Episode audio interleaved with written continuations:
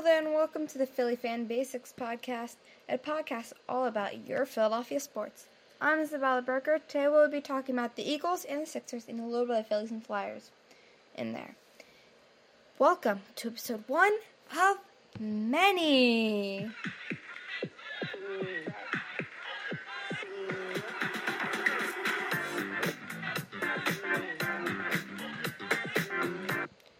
Okay. So, first on our checklist, we're going to be talking about the Eagles in the playoffs. So, the Eagles have earned a bye week from winning the division in a win over the Giants and are in the divisional round now. And guess who we're playing? The Giants. So, back to back games against the Giants. I'm sure you already know that because it's pretty much everywhere. And if you're watching this podcast, you probably already know.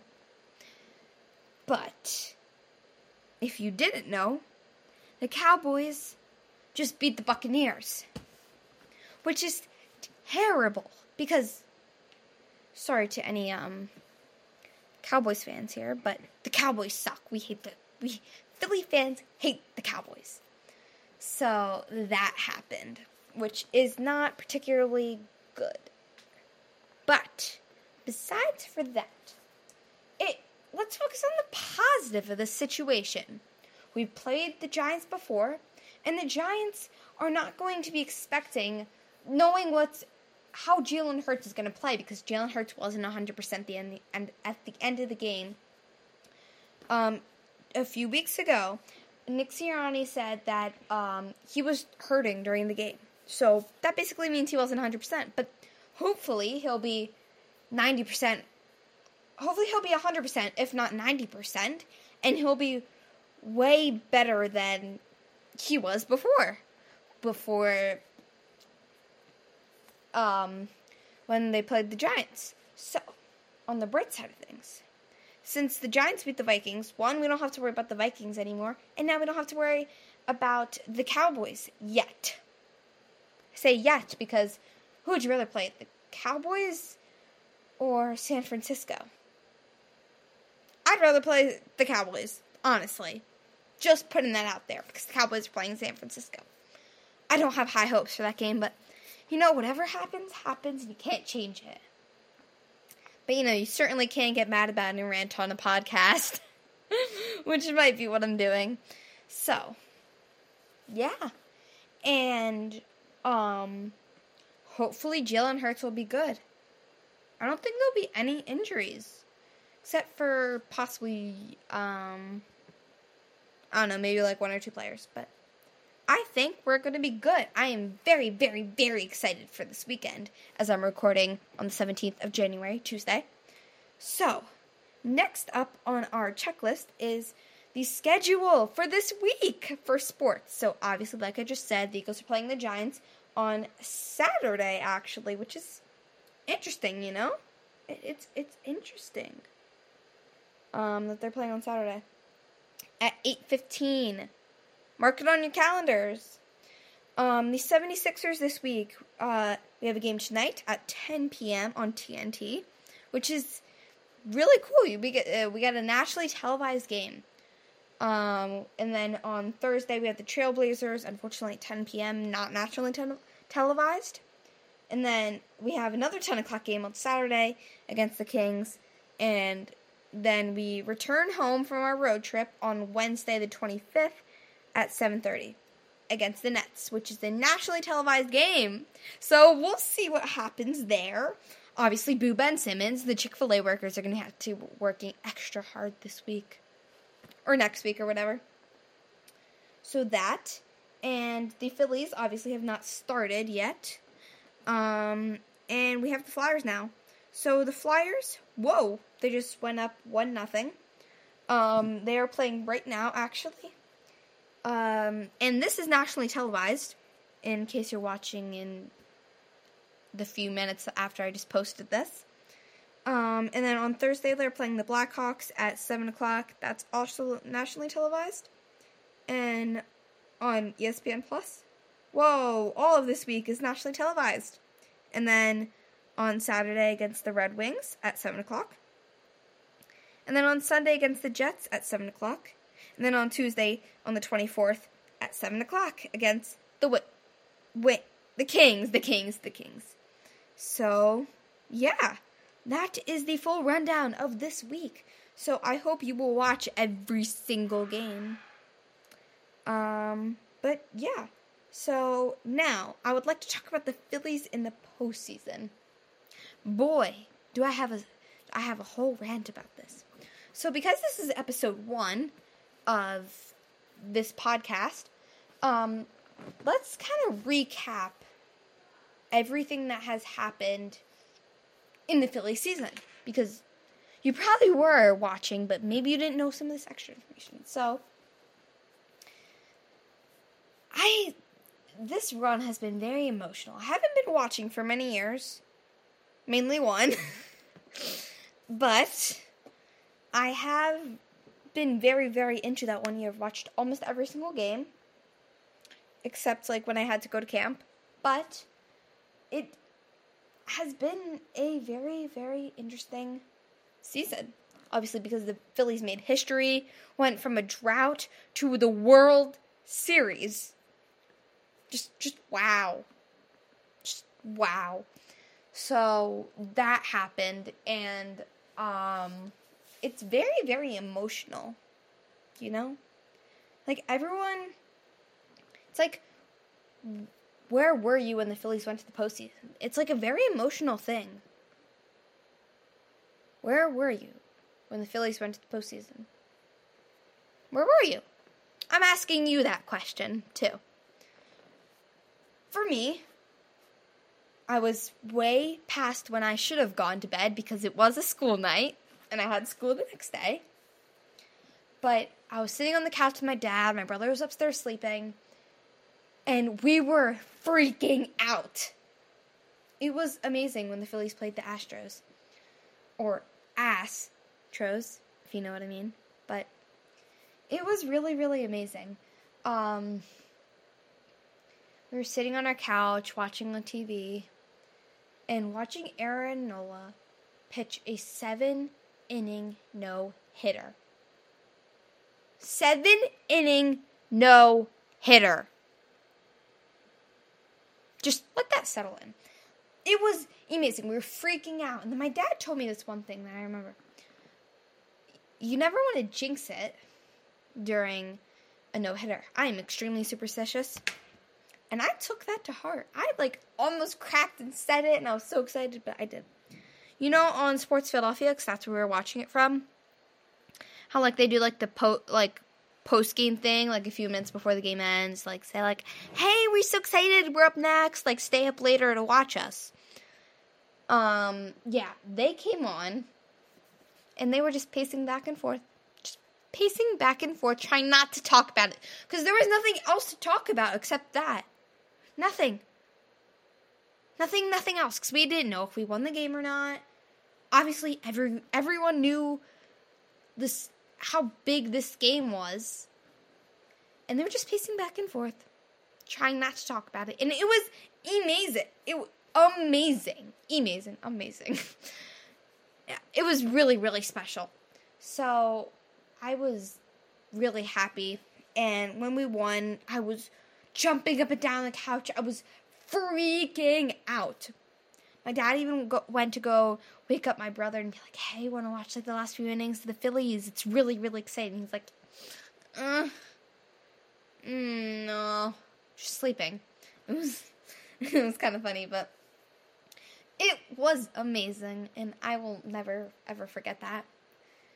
And during the postseason, there were so so many things that like so many memories like dancing on my own freaking out i was in the car on the way home from new york when the when bryce harper had the swing of his life bedlam in the bank if you know what i mean and it was i was freaking out my brother was sleeping in the car and i was trying not to wake him up but i was freaking out i was so, so, so happy. I couldn't even go to bed that night. I was so happy. Um, and I watched the Phillies go from uh, series to series in the postseason. Had little parties for my birthday. I actually had a little party with my family while we watched the Phillies, and it was amazing. We won that game, but and yes, it was very very sad when we lost in the World Series. But you know, you just got to keep looking forward. And yes, they lost. They had that no hitter on my birthday, which was re- really sad. But you know, let's look at the positives. We made history. So yeah. So now what I was actually getting to talk about was the fact that um what has happened this off season, you may be asking, because that was the part that probably not people not a lot of people knew. Obviously there's this very big headline. If I mispronounce it, I'm so sorry. Trea Turner was signed to the Phillies. Woohoo! That is a major improvement. We got Taijuan Walker. We got all these helps to the bullpen, which is significantly needed because our bullpen is not that strong. Um, we traded Matt Vierling and Nick Maton, which I'm so sad about because I loved those guys. But what you gonna do?